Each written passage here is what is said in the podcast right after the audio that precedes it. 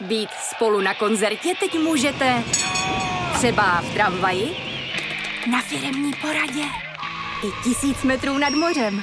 Jsme tu, abyste mohli být mezi svými kdekoliv. Tak zůstaňte ve spojení díky datům na naší nejrychlejší mobilní síti v Česku. T-Mobile. Vždycky chtějí být všichni hmm. dobří rodiče. Ten začátek je prostě klíčový a vlastně spousta věcí se dá vyřešit relativně jako malými drobnostmi. Třeba jenom nástup do mateřské školy je poměrně jako náročný období a je vlastně velmi lehký z toho utíct ve chvíli, kdy to dítě vám jako pláče. Já jsem Terka a tohle je podcast po mateřských stopách. Dneska o tom, co je to včasná péče a proč by vás to mělo zajímat. Naproti mě sedí Kateřina. Ahoj, vítej tady. Ahoj Terko, díky za pozvání. Oh,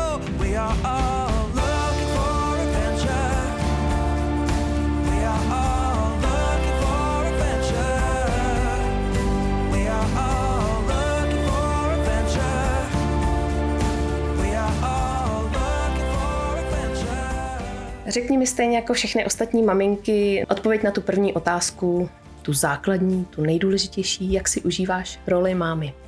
Na tuhle otázku je vlastně jako poměrně jednoduchá odpověď. Eh, musím upřímně říct, že si to užívám moc a taky si myslím, že bez dětí bych nebyla tam, kde jsem, nedělala bych to, co dělám a asi bych ani nebyla tou, kterou jsem. Řekni mi ještě, jaký je to pocit být doma jediná ženská? Eh, těžký. Chodíš třeba, musíš chodit ven načerpat někde tu ženskou energii? Jo, chodím do ženského pěveckého sboru. Chápu. A, a vlastně eh, svůj volný čas jako ráda trávím uh, s kamarádkama, kde trošku jako do, do, donasávám Čerpáš. donasávám uh, to, co to, to, co doma třeba někdy chybí. Uh-huh. Tak a teď teda uh, pojď prozradit, co přesně děláš. Pracuju v nadaci OSF, asi pod tím si málo kdo něco představí. Takže abych to vysvětlila nějak srozumitelně, nadace je de facto združení peněz, což zní takhle strašně, ale to, co v nadaci děláme, je, že eh, zvedáme nějaká citlivá společenská témata, která nemají zastání, která považujeme třeba za přehlížená a neprávem. Eh, ta zvedáme, nějak je profesionalizujeme, rozvíjíme, vždycky hledáme někoho, kdo pak tu štafetu vezme dál, posune to dál a ve chvíli, kdy se tak stane, tak téma opouštíme. A takhle jsem se vlastně dostala i k tématu včasné péče.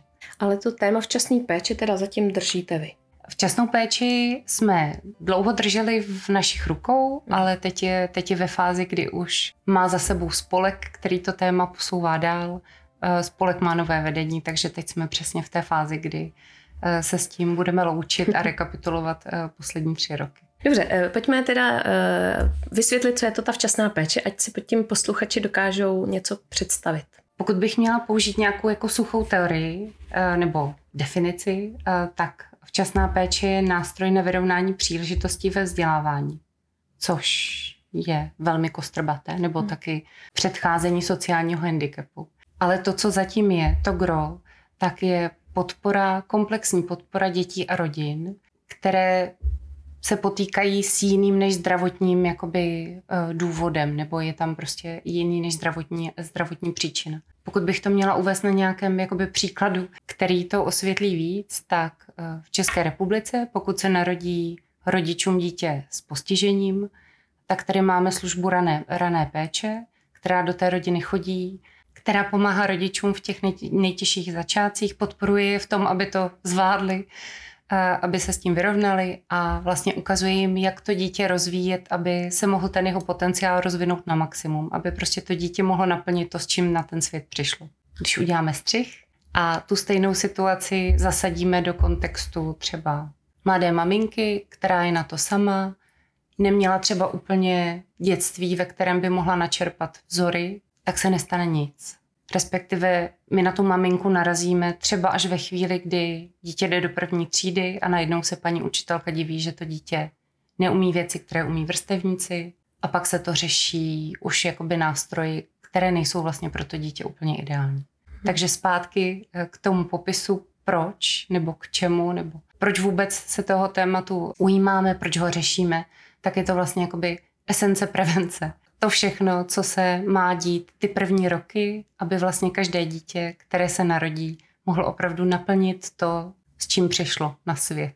Mm-hmm. Ten svůj potenciál. Mm-hmm. Já myslím, že teď už to trošku chápem. Teď bych asi potřebovala to nějak vysvětlit na nějakým příkladu, teda jakýma nástrojema a, a čím, jakýma programama, jak se tady to jako podporuje. Tím, že vlastně systém včasné péče není v České republice, řekněme, jako ukotven, nebo uh, jsou na to nejrůznější uh, přístupy. A ono je to tak v pořádku, jenom abych to jako uvedla. Oni totiž složité problémy často nemohou mít ani jedno řešení. Vždycky je tam potřeba skládat uh, ty střípky z více směrů, tak ta realita může vypadat jako velmi různorodě. Určitě základem jsou všechny návštěvy v domácnostech a to, co se děje v rodinách, nějaká jakoby terénní práce, ale spadá sem i, i práce s komunitou, všechny mateřské kluby, vlastně i dětské skupiny, celý ten balík objemu té jako předškolní výchovy, předškolního vzdělávání. Mateřské školy určitě mají obrovskou jakoby důležitost až do toho přestupu na základní školy. A to, co my se snažíme v tom programu, řekněme, podporovat nejvíce, tak jsou ty první tři klíčové roky, který považujeme za takovou jako popelku. Ty jsi zmínila, že tady u nás to ještě není tak moc to. A tak mě zajímá, jestli někde jinde, jestli se třeba inspirujete v jiných zemích. Uh, inspirujeme a toto je vlastně i to, co tomu programu uh, přinesla nadace OSF to je to napojení na, na tu zahraniční praxi a na to, co se děje venku. Třeba v tuhle chvíli v devíti evropských státech probíhá taková uh, velká kampaň, jmenuje se First Years, First Priority, tedy první roky, naše vlastně ta, ta první priorita by to měla být, kde se snaží vlastně tu perspektivu těch prvních let uh, dostat do veřejných politik ať už se to týká školství, zdravotnictví nebo sociálních věcí, tak to jenom tak jako eh, na, na okraji. Nicméně třeba rakouský model je takový, že jak jsem zmiňovala tu ranou péči, tak tam vlastně raná péče funguje jakoby pro všechny děti a je vlastně důvod toho, proč ty rodiče mm-hmm. chceme podpořit jakýkoliv. Ale těch modelů je jakoby přístupů je velké množství. Třeba v letošním roce tak jsme v rámci toho programu realizovali dvě zahraniční cesty. Máme za sebou tři letní školy, kam se vždycky snažíme přivést nějaké lidi ze zahraničí a vlastně pomoci tomu, abychom pořád nemuseli vymýšlet kolo stále znova, ale abychom eh, navazovali na to, co funguje venku.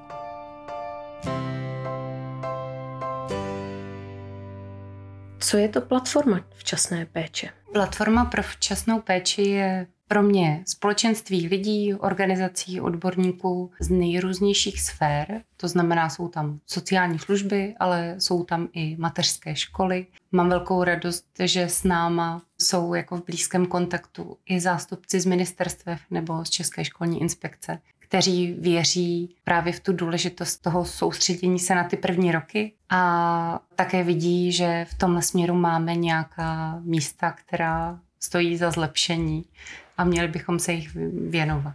V tuhle chvíli je nás přes 50 organizací a jak jsem zmiňovala na začátku, tak nadace OSF to, to společenství nějaké první tři roky držela u sebe a teď už je to samostatný spolek. A to, co mě na tom vlastně jako baví nejvíc, tak je to nadšení a i ta motivace, kterou vlastně vzájemně eh, si poskytujeme, abychom vydrželi, abychom měli sílu na to vytrvat, rozvíjet, neustále jakoby hledat, hledat nové cesty. A musím taky říct, že to všechno jakoby je možné a realizovatelné hlavně díky osvíceným dárcům, které má nejen nadace, ale i ten program jako takový, kteří vlastně umožňují tu řekněme, udržitelnost, ale i tu odvážnost toho pouštět se do něčeho, eh, co úplně na začátku nikdy není jisté, jak dopadne. Ty jsi zmiňovala, že někdo věří v to, jak, jako v tu důležitost toho, ale určitě uh, máš i nějaký čísla, nějaký statistiky, které jasně mluví o tom, že je to důležitý, ne? Protože jinak byste to nedělali, předpokládám. To bez zesporu. Eh, těch čísel je vlastně jako neuvěřitelné množství, ať už zahraničních, tak i domácích. Když bych měla zmínit takové ty nejdůležitější uh, zahraniční, tak to jsou čísla, která třeba přináší argumenty té návratnosti. Profesor Heckman za to dostal i Nobelovu cenu. Tam to vyčíslení je, že vlastně každá koruna eh, nebo každý dolar investovaný úplně na začátku, tak se vrátí osminásobně. Takovýhle výnos vlastně nemá nic. Mm, mm. Ani nějaký nejrizikovější kapitálový fond, předpokládám. a ten důvod, proč ta soustředěnost na, na, na ten začátek je vlastně klíčová a tak moc výnosná je, že prostě cokoliv drobného pustíte na začátku, tak sebou samozřejmě postupně se na to nabalují další pozitivní věci a tím se vlastně to kolo jakoby roztáčí. Hm. V České republice je určitě zajímavým zdrojem informací všechno to, co produkuje PAK Research a jejich výzkumy. Doporučuji třeba podívejte se na www.mapavzdělávání.cz a tam eh, je to vyčíslení tři až čtyřnásobná návratnost, ale tam počítali vlastně jenom tu předškolní výchovu. Pokud tady dítě chodí do mateřské školy, tak ta návratnost je pak taková. Já bych se ještě ráda vrátila k těm rodičům, ehm, protože na začátku jsem říkala, že včasná péče je o komplexní podpoře rodičů a dětí. A mně přijde jako velmi důležité si uvědomit na začátku takový jako vstupní předpoklad, tu myšlenku, že všichni rodiče, ať jsou jacíkoliv a narodí se kamkoliv, tak všichni mají nějaké sny pro své děti. Přejí si pro ně to nejlepší, mají nějakou představu o tom, jaký bude jejich život a vždycky je to v tom dobrém. A i kolegové vlastně z terénu říkají, že potkali opravdu za celý třeba svůj profesní život jako úplně naprosté minimum rodičů, kteří se opravdu vědomě rozhodli k tomu, že budou špatní. Vždycky chtějí být všichni hmm. dobří rodiče. A to, že se to třeba někdy nevede podle jejich představ, nemusí být o tom, o tom záměru, ale o tom, že prostě ten kontext a situace je třeba natolik obtížná, že se něco nedaří tak, jak by si sami přáli. A to je vlastně vstupní myšlenka, která, která je jakoby velmi podstatná. I z toho důvodu, když mluvíme o včasné péči, tak je to vždycky rodič a dítě, protože jeden bez druhého prostě nemohou být, patří k sobě, podporou těch dětí. Vlastně pomáháme i těm rodičům a obráceně. A z těch dětí budou jednou taky rodiče. Mm. A to, co víme, že jako velmi často brzdí to naše přemýšlení, tím myslím jako ve společnosti, tak je taková jako představa nějaké zásluhovosti, že třeba někdo si nezaslouží nějakou podporu, protože když se chová takhle nebo když eh, kouří, tak proč by jeho děti měly eh, třeba mít právo na oběd zdarma. Ale to, co už je pro nás jako obtížnější nahlédnout, je, že i ten rodič byl jednou dítě a velmi pravděpodobně to měl vlastně úplně stejně. A když ho trestáme teď, respektive trestáme to dítě za to, kam se narodilo, tak jenom vlastně reprodukujeme něco, co se nikdy nezmění. Vím, že tohle není úplně populární myšlenka a je velmi jako těžký pro ní uh, mm. najít nějaké zastání. Jeden příklad, který mě jakoby napadá třeba i z té zahraniční praxe, tak je vůbec jako téma nějaké podpory a rozvoje rodičovských kompetencí. Jestli se nepletu, tak v Irsku uh, zavedli plošně takové jako kurzy pozitivního rodičovství. A je to vlastně určeno úplně pro všechny rodiče. Hmm. A pak, když uh, v úzovkách sbírali po nějakém čase výstupy, co, co, co to vlastně způsobilo, tak si všimli, že významně ubylo nějakých potíží ve školách, protože už se to vlastně odráželo, eh, odráželo i tam. Je to třeba jedna z věcí, která má jako reálný dopad. Tady v České republice a z toho mám taky velkou radost, tak um, právě tenhle ten program Triple P, takže což je zkrátka program pozitivního rodičovství, uh, tak jsem přinesla ministerstvo zdravotnictví. Takže to jsou takové ty jako vlašťovky, kdy je vidět, že si uvědomujeme, že rodičovství je i otázka zdraví a že ten přístup třeba k té podpoře na tom začátku uh, vlastně potřebujeme někdy všichni. To, co je jakoby taky fajn si uvědomit, že taková ta jako propustnost toho, kdy kdo z nás potřebuje nebo nepotřebuje podporu, je jako velmi křehká. Mm-hmm. Ono někdy stačí jedna situace nebo tři situace, které jdou ruku v ruce po sobě a vlastně můžeme se dostat do kontextu, ve kterém jsme si mysleli, že se nikdy neocitneme a najednou zjistíme, uf, už je to jako nad moje síly. A tenhle princip vlastně by se dal poskládat do takové jako pyramidy, kterou můžeme aplikovat vlastně úplně v jakémkoliv odvětví. Je to vždycky o tom, že ta základna té pyramidy, tak tam je spousta rodičů, kterým vlastně stačí mít po ruce nebo respektive mít někde okolo nějakou službu, eh, na kterou se můžu obrátit, když vědět, že existuje nějaká linka, že je někde poblíž nějaké mateřské rodinné centrum, cokoliv, kam můžu zajít a třeba jenom si jako ujistit o tom, že to dělám dobře a nějak se jako uklidnit, že, že to bude fajn. Pak, když půjdeme výš v té pyramidě, tak eh, v tom uší, v té uší části, když se dostáváme k vrcholku, tak tam už je 20%, řekněme, nebo 15%. 15% těch rodičů, kteří už vlastně potřebují od nás, od společnosti, nějakou jako aktivní nabídku toho, něco ti nejde, nebo je něco obtížného, nevadí, fajn, prostě tady jsou nějaké možnosti, které jako můžete využít.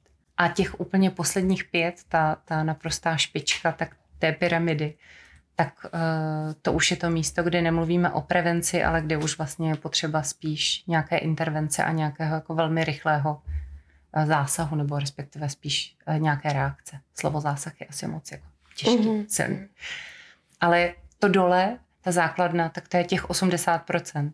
A, a to, jestli jsme v té základně nebo o to patro výš, tak je někdy opravdu jako velmi, velmi křehké.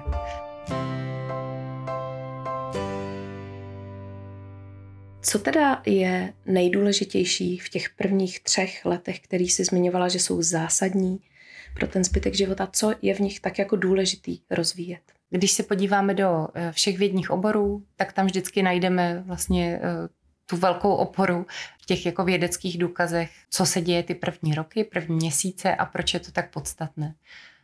Asi eh, není potřeba jít do nějakého většího detailu. Ty první roky vlastně v lidském mozku, v tom dětském mozku, to je takový jako malý třesk, to, co se tam děje. A je to vlastně jako absolutně nej, největší jako rozvoj té neuronové sítě, který už pak jako bohužel v pozdějším věku nenastává. A ty první roky prostě jsou, jsou klíčový pro vlastně budování, je to vlastně, tam, tam se vytváří ta naše jako základna, na kterou pak stavíme všechny ty naše jako další věci. Na to pak stavíme i to všechno, co potřebujeme pro další učení, budují se tam základy pro naše kompetence, vzorce chování a tak dále. A Stejně tak není asi úplně s podivem, že všechny ty dobré zkušenosti, které zažíváme ty první roky, tak nás jako člověka posilují a všechny ty negativní, tak nás oslabují. A pokud těch negativních je prostě víc, nebo to období jako trvá dlouho, tak logicky i v tom mozku ta stavba, ta neuronová síť, všechny tyhle ty věci může vypadat pak jinak. Takže dvě děti, které se narodí jakoby se stejnou krásnou genetickou výbavou a vlastně mohli by dosáhnout uh, stejných výsledků, tak vlastně stačí, když je v úzovkách posadíme do jiného prostředí a pak ten výsledek může vypadat jako velmi rozdílně. Mm. Také uh, jakoby není nic uh, objevného, že všechny děti potřebují ty stejné věci, ty stejné základní kameny.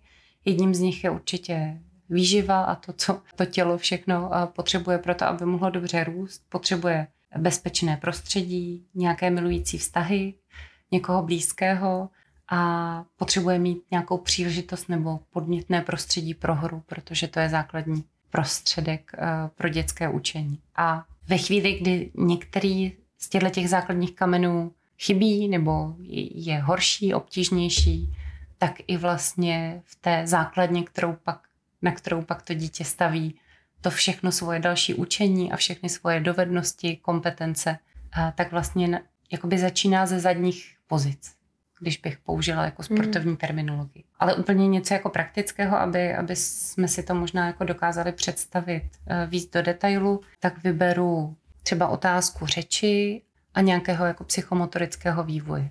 Ono vlastně stačí, když nemáte úplně jako dobré bydlení, Třeba přechodně eh, ta rodina žije na nějaké ubytovně, kde je jako relativně na malém prostoru hodně lidí a ta maminka se z logických důvodů obává nebo nechce prostě třeba to batole pouštět na zem. A ve chvíli, kdy batole neleze, tak vlastně nenaplní si tam nějakou svoji úlohu hmm. a, a pak eh, je to prostě znát i, i vlastně v těch řečových schopnostech, i, i v tom jako psychomotorickém vývoji. Když jsem zmínila tu řeč, um, tak dám třeba jeden úplně jako praktický příklad, o kterém jako um, zajímavě říkali kolegyně z Karlových varů, že si vlastně všimli, jak málo některé maminky na svoje děti mluví. Zase, je to věc, kterou většina nepotřebuje si vyčíst někde v knižce, děláme to jako velmi intuitivně, ale pokud vlastně nemáte tu intuici na čem stavět a pokud máte v hlavě jako velkou zátěž eh, jakoby problému a potíží, které řešíte. A myslím, že já to dělám úplně stejně, že když jako mě něco tíží, tak vlastně přestávám mluvit a jsem mm. tak spíš jako sama v sobě, tak vlastně na to dítě um, ty maminky mluví méně. A za pár let, uh, za pár měsíců uh, se to vlastně sečte a najednou to dítě, uh, aha, teď oni jsou mu, já nevím, víc než tři, aha, nemluví ve větách. Co, co se stalo? Ale potíž je, že často na tyhle ty děti narazíme jakoby ještě o mnoho později, až třeba v povinném předškolním roce nebo někdy až na základní škole. A najednou vlastně už je, už je tam nějaký ten rozpor v tom jakoby systému. Najednou musíme řešit, co s ním, co s ní, když vlastně v rámci té vrstevnické skupiny jakoby zdánlivě třeba to dítě eh, je v něčem pozadu. A to nás zase vrací k tomu, že ten začátek je prostě klíčový. A vlastně spousta věcí se dá vyřešit relativně jako malými drobnostmi. Ty jsi říkala, že chodíte i do terénu, že pomáháte těm lidem nastavit nějaké věci správně doma, nebo asi vidět případně, jestli něco se dá zlepšit v těch jejich domácích podmínkách. E, jak tohle to probíhá? A jak vlastně se ty lidi jako k vám takhle dostanou? Tady budu mluvit víc jakoby za, za, za ty organizace, které tu terénní práci dělají a těch jako možností, jak se ty dva světy spojí, je samozřejmě vícero. Já možná zmíním ten, který mně přijde úplně nejideálnější, byť není nejrozšířenější, ale uh, je to taková jako meta. mm-hmm.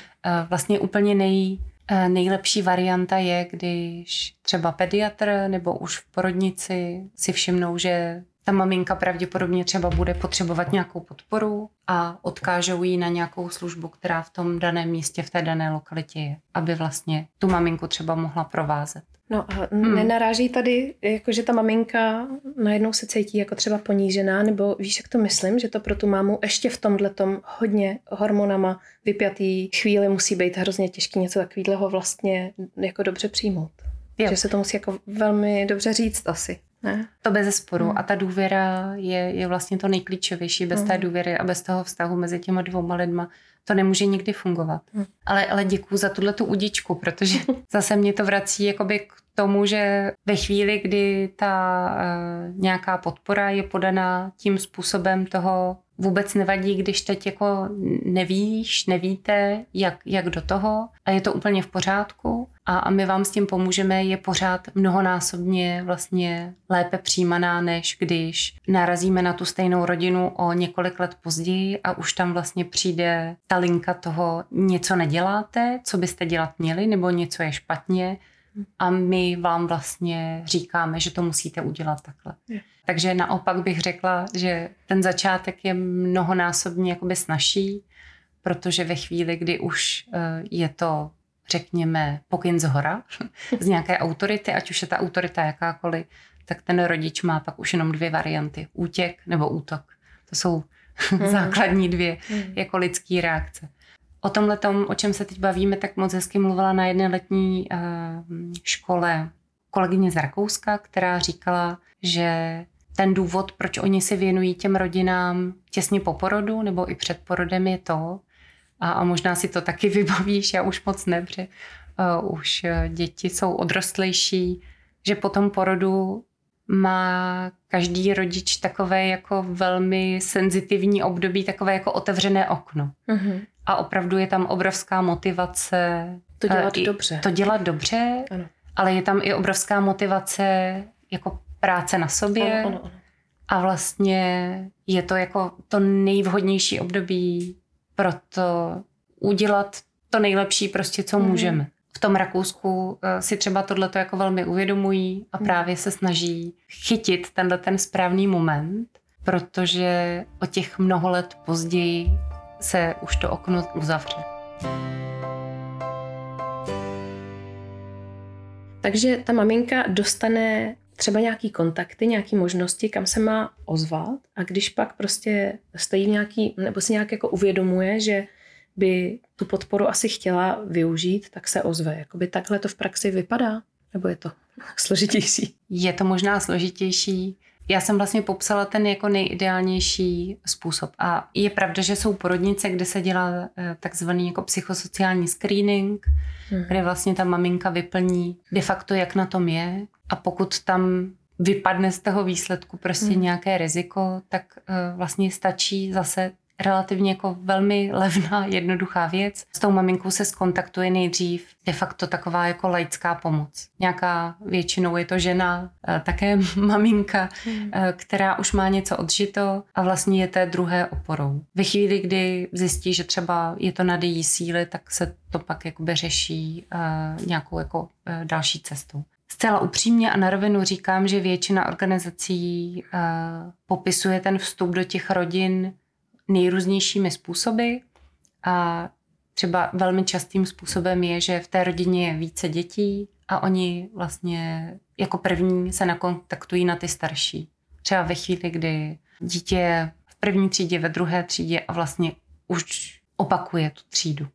Hmm. A se školou je ta organizace třeba v nějakém kontaktu, a s dítětem se začnou učit. Tímto způsobem se dostanou do rodiny a všimnou si, aha, teď jsou tady vlastně ještě mladší děti, menší mm. děti a začnou se věnovat jakoby i těm nejmenším. Ale těch způsobů je mnoho. Jedna kolegyně z Teplic popisovala její způsob, který uh, mně přišel naprosto kouzelný, že ona tak jako čas od času vezme deku, upeče bábovku, udělá kafe, rozloží to na hřišti mm. a začne se vlastně uh, s těma maminkama tam bavit. To je a protože je to speciální pedagožka, tak tímto způsobem jakoby uh, naváže na sebe třeba někoho, kdo by za ní aktivně nikdy nepřišel ale je to jedna jakoby z cest. Poslední příklad je ukázka nějaké jako nízkoprahovosti, kterou vlastně relativně jako dost postrádáme. A to jsou přesně ty jakoby přirozené věci, přirozené možnosti, jak ten rodič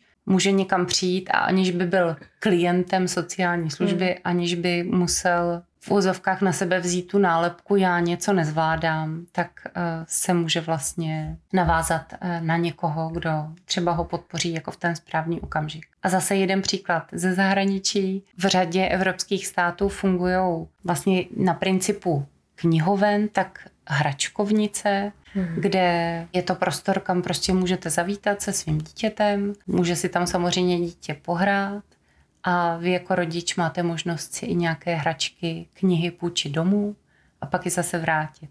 A když jsem zmiňovala ty zahraniční cesty, tak uh, kolegové se byli uh, podívat uh, letos v Belgii, kde vlastně takovéhle centrum je jako relativně běžná služba a v takovémhle centru je jednak tato půjčovna hraček, knížek, je tam i nějaký základní třeba šatník, ale pohybuje se tam v tom prostoru i třeba zdravotní sestra, která když je tam něco v nepořádku, tak se s ní můžete poradit, je schopná i doočkovat dítě, eh, pokud třeba jste zrovna rodič, který jako nemá pediatra nebo se zrovna přistěhovali, tam prostě nějaký s tím potíž je tam někdo, kdo rozumí vzdělávání, hmm. je tam dětská skupina eh, v našem, asi v naší terminologii.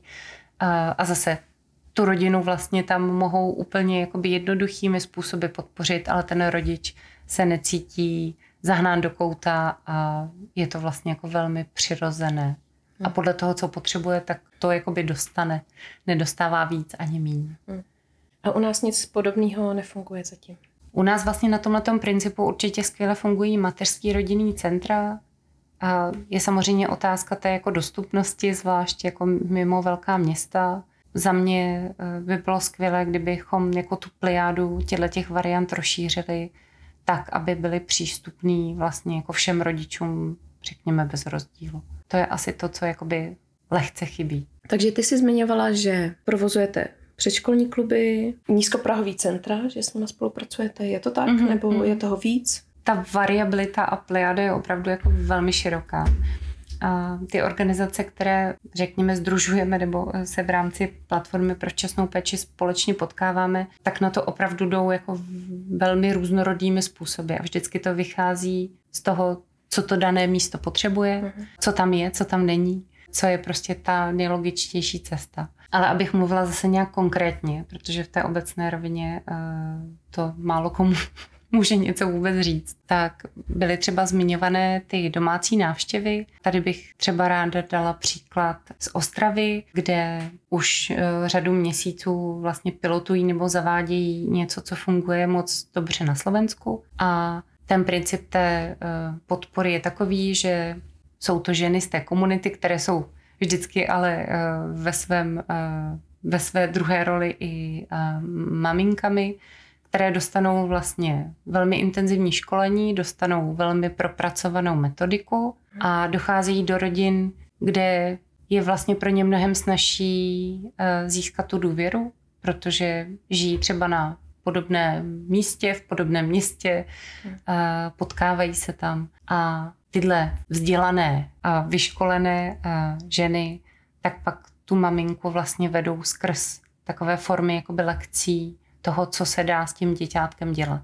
Ty lekce samozřejmě jsou rozdílné podle toho věku těch dětí a využívají hlavně to, co máte běžně doma, aby to zase bylo od, řekněme, nebylo to závislé na, nějakém, na nějaké investici třeba, kterou si jako každá rodina nemůže dovolit.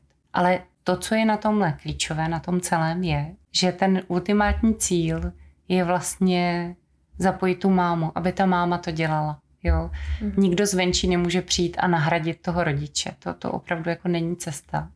Ale otevřít třeba té mamince nové možnosti a tím vlastně nastartovat uh, přesně ty, ty, ty skvělé věci, co se dějí ty první klíčové roky. Tak to je třeba jeden příklad. Zase já vím, že se vracím k těm penězům, ale přijde mi jako důležitý říct, že tohle jsou všechno věci, které eh, jsou vlastně velmi levné, ale můžou ušetřit obrovský objemy peněz. A to se vůbec nebavíme o jako dráze těch dětí a toho, co to přinese jim. Další příklad, taky vlastně jako velmi jednoduchý, eh, jsou nejrůznější jakoby podpůrný skupiny prostě pro maminky. Nevím, jak si to měla ty, ale pro mě třeba v těch začátcích jako byly velmi důležitý blízké osoby, kterým se mohla zavolat a prostě se poradit, nebo mm. uh, nevím, říct, že to nezvládám, že to nemůžu přežít, cokoliv dalšího, ale prostě mít, mít to okolí a to, co se často děje v rodinách, které to prostě mají z mnoha jako důvodů uh, mnohem obtížnější, ať už ekonomicky uh, nebo jinak, tak je právě to, že oni tu podpůrnou síť nemají nebo ji mají výrazně jako menší. To prostě jde v ruku v ruce. Takže se tam pak vlastně snoubí více jako faktorů dohromady. Takže jsou přesně typu uh, nějaké kluby pro maminky, kde vlastně stačí je jako propojit a vlastně naučit je to, že taková ta jako peer-to-peer podpora jako funguje.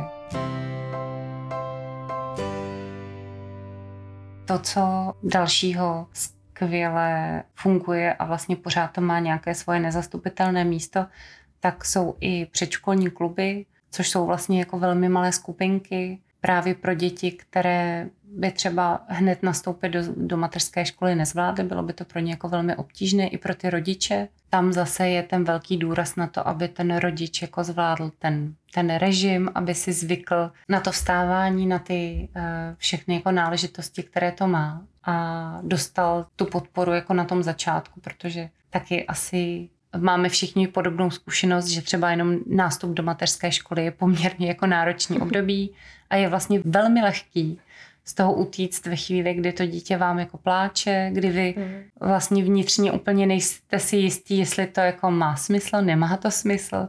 A teď si představte, že ještě do toho řešíte ty finanční náklady, které jsou s tím spojený a třeba tu nedůvěru v to, že proč, mm. proč bych to vlastně měla dělat, když eh, to dítě se mnou může být doma. A ono, když se těchto těch faktorů jakoby potká víc, tak samozřejmě ta motivace jde jako velmi rychle dolů. Takže jedním z takových jako funkčních eh, nástrojů právě může být eh, předškolní klub, zvlášť v místech, kde prostě mateřské školy praskají ve švech. Ale zase to, k čemu všichni směřují, je, že to dítě pak do té mateřské školy má chodit. Ta je prostě velmi mm. podstatná. A tady do toho klubu chodí rodič i dítě společně, je to tak? Ne, ne, ne, to, to sama se špatně vysvětlila. Tam chodí děti, ale vlastně je to jako v, v, v, velmi malá skupinka, mm-hmm. a, kde je právě prostor se věnovat třeba i těm rodičům, kterým by se mateřská škola v takovéhle třeba intenzitě věnovat nemohla. Jasně. A ten výstup by teda měl být, že pak to dítě je schopný aspoň na ten poslední rok jít do té školky. Hmm, ideálně i dřív. Jo. To je zase něco, co jako pro, pro co máme oporu v těch datech, že mm-hmm. jsou to dva roky toho kvalitního předškolního vzdělávání v mateřské škole, které vlastně významně snižují to, že by dítě nezvládlo pak základní školu. Takže pozitivně převedeno, dva roky kvalitního předškolního vzdělávání vlastně významně zvyšují ty šance těch dětí, že se jim pak na základní škole bude dařit dobře. Tohle je platné pro všechny děti, ale ty děti, které to mají nějak obtížnější, mají třeba neúplně ideální bytovou situaci, nebo rodiče prostě řeší nějaké jako těžké věci, tak ty z toho těží nejvíc. Ale tady se pak dostáváme zase do toho jako lehkého paradoxu, že tyhle děti v mateřských školách vydáme nejméně. A to je i jedna z úloh, nebo jeden z takových cílů a meta, ke které směřujeme, eh, že se snažíme odbourávat ty bariéry, ať už finanční, materiální, ale i ty, které jako máme spíš všichni v hlavách, aby jsme tenhle rozdíl jako co nejvíc uh, snižovali. No když to teda zmiňuješ, tak jaký je teda cíl? Co by se mělo ideálně stát, zlepšit a kam by to mělo směřovat? No pokud bych se jako zasnila a uvažovala v horizontu asi řekněme vyšších desítek let, tak úplně nejideálnější by bylo, kdyby rezorty zdravotnictví, školství a, a sociální táhly za jeden pro vás, respektive aby vždycky v tom hledáčku všech jako státních politik bylo to dítě. Je tam samozřejmě důvod i ten ekonomický, i, i ten společenský. Pardon, že odskočím, ale asi se potřebuji vrátit jako do, do předstupně. To, co v České republice bohužel nám jakoby nefunguje třeba tak úplně dobře, je, že vzdělávání je příliš jako vázané na ten sociální kontext. Respektive to, jak se vám daří ve škole a, a kam až to vytáhnete, tak je vlastně hodně závislé na tom, kam jste se narodili, do jakého regionu a jak na tom vaše rodina je. Tomhle srovnání jsme na tom bohužel hůř než třeba v Polsku nebo v Estonsku. A je skvělé, že opravdu se dějí jako dobré věci i ministerstva, nebo hlavně ministerstva na tom opravdu se snaží pracovat ale eh, taky si asi všichni uvědomujeme, že to ne, nebude zítra ani pozítří. To, co by teda ideálně se mělo stát s časnou péčí jako takovou v nějakém tom dlouhodobém horizontu je, že ten systém bude fungovat tak, jak jsem popisovala, to znamená od porodnice nebo od ginekologa, od pediatra. Hmm. Ta rodina třeba dostane doporučení a dojde tam k tomu navázání eh, na jakýkoliv typ služby, který zrovna bude tom daném místě a který vlastně té rodině poskytne tu jako potřebnou podporu na tom začátku. Proto, aby jsme pak jako zbytečně se netočili v tom kruhu toho, že prvňáček nastoupí do první třídy a vlastně od začátku zažívá jenom jako neúspěch. Což je vlastně děsivá představa. Takže vlastně, když to schrnu, tak by bylo potřeba, aby se to celý víc propojilo, zautomatizovalo a zároveň se to tou společností bralo jako jasná věc, že to je úplně jako normální a patří to sem a je to důležitý. Laicky řečeno. Laicky, ale naprosto skvěle. Krásně, krásně si to shrnula. A ještě kdybych jako měla to opřít o nějaký jako um, data a dobrý důvody, když odhlídnu od toho jako úplně obyčejného důvodu lidského, tak třeba odhady toho, kolika procent se to dětí týká, což možná je nějaký jako číslo který nemusí být úplně zřejmý, nebo si mm. pořád můžeme myslet, že se to týká úplně nějaké jako um, malinkaté skupinky, mm tak eh, třeba UNICEF eh, dělal odhady tady pro náš eh, jako středoevropský prostor a ten odhad je, že každé páté dítě nedosáhne svého potenciálu. To znamená to, kam by to mohlo dotáhnout a jaký život by mohlo žít. A teď nemyslím, že z nás všech musí být uh, raketoví inženýři, to vůbec ne.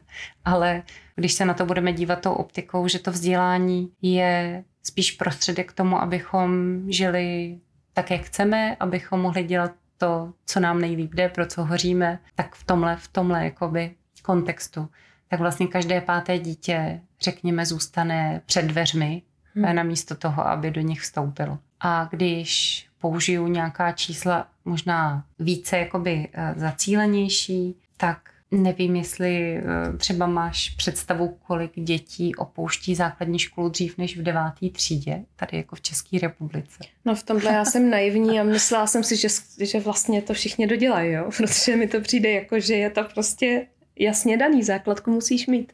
Ale ono to, to jo, tak to asi jo, není, to že? jo. Ale vlastně stačí, když uh, si zopakuješ jednu třídu na prvním stupni a druhou třídu na druhém stupni mm-hmm. a vlastně můžeš základní školu opouštět ze sedmičky. A, a tohle se děje a, a zase, tady se dostáváme jako do těch rozdílů. V Praze jsou to třeba jenom 2%, hmm. ale v Chebu už je to 7%. A agentura pro sociální začlenování už je to sice starší číslo, takže si k tomu přečtěte inflaci, tak spočítala, kolik stojí jeden tenhle ten předčasný odchod a to číslo je jako poměrně velký. A je to 13 milionů.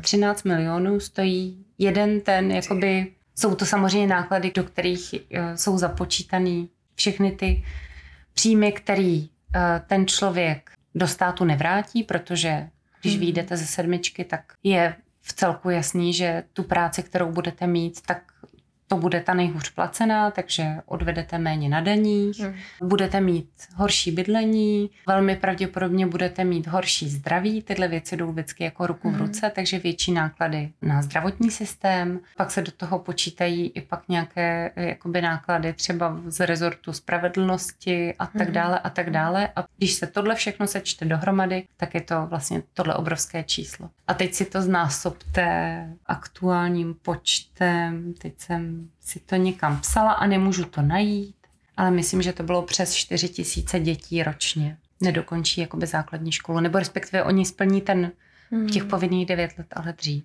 Jo, to, no, třeba to, to rozdíl jenom mezi eh, člověkem, který skončí základní školu devíce a tím, kdo pokračuje dál na střední škole, tak je na daních. Jenom tenhle ten rozdíl je asi 2,5 milionu korun hmm. za ten lidský život.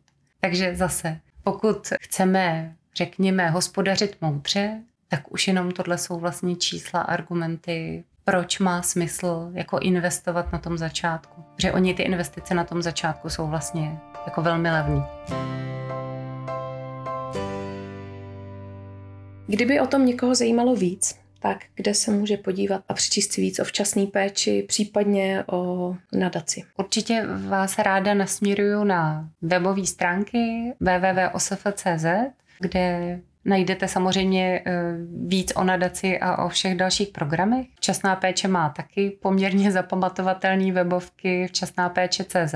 A k tomu tématu jako takovému eh, tak vřele doporučuju třeba od Daniela Prokopa Slepé skvrny eh, nebo už zmiňovanou mapu vzdělávání a pokud vám nevadí materiály v angličtině, tak eh, Harvardská univerzita má přímo centrum, které se jmenuje Center on Developing Child, kde jsou eh, vlastně velmi srozumitelní eh, krátký videa a materiály, který tu komplikovanou oporu v datech a, a výzkumech a, a kombinovanou z různých vědních oborů, tak koncentrují do takových hmm. jako krátkých videí, které jsou jako velmi srozumitelný a hmm. myslím, že jako skvělý. Tak máš na závěr nějaký vzkaz pro rodiče? Co bys chtěla vypustit do světa? Určitě mám. mám jich víc, ale, ale Klidně vyberu, všechny. ne, vyberu um, to, co mně přijde jakoby nejstěženější a to je vlastně taková jako myšlenka, že každý jsme součástí řešení. A to ve všech našich rolích, které děláme a které žijeme každý den. Může to být vlastně úplná drobnost, že Stačí, když třeba potkáte na ulici nebo v šatně v mateřské školce maminku, která uh, má třeba těžký den a uh, místo myšlenky, uh, která může proběhnout, tak se třeba usmějete a řeknete, někdy to je fakt jako náročný, nebo ji třeba můžete pozvat na kafe, tak to jsou takové jako úplný uh, maličkosti. Nebo to můžou být i větší skutky typu že třeba zorganizujete, nevím, výměnu oblečení v, rámci jako hmm. me, me, mezi rodiči, eh, nebo že se stanete dobrovolníkem, anebo budete třeba o těch věcech přemýšlet jinak, cokoliv, co, co vám přijde smysluplný. A, a co vám hlavně bude vlastní a budete jako to cítit, že to je takhle jako autentický od vás. Nebo mě napadá, že může být užitečný se třeba ptát, jestli není jeden zrušený školní asistent ve škole nebo uh, 20 let odkládaný uh, zákon o sociálním bydlení vlastně jako příliš drahý. Hmm. A jestli se nemůžeme tak trošku jako prošetřit uh, ještě k větší chudobě. Ale chápu, že to je možná věc, která, nad které přemýšlím hodně já, protože uh, mě to baví a je to téma, ve kterém jako vidím obrovský smysl. Ale někdy opravdu uh, ty zdánlivě smysluplné škrty můžou být vlastně nesmírně jako drahý hmm. a nevyplatí se nikomu z nás. Tak já ti moc, Kateřino, děkuji za krásný povídání. Já děkuji za pozvání. Držím moc palce, ať se vám práce daří. Děkuji úspěchy. A s vámi se posluchači uslyším zase za týden. Tak se mějte moc hezky a ahoj.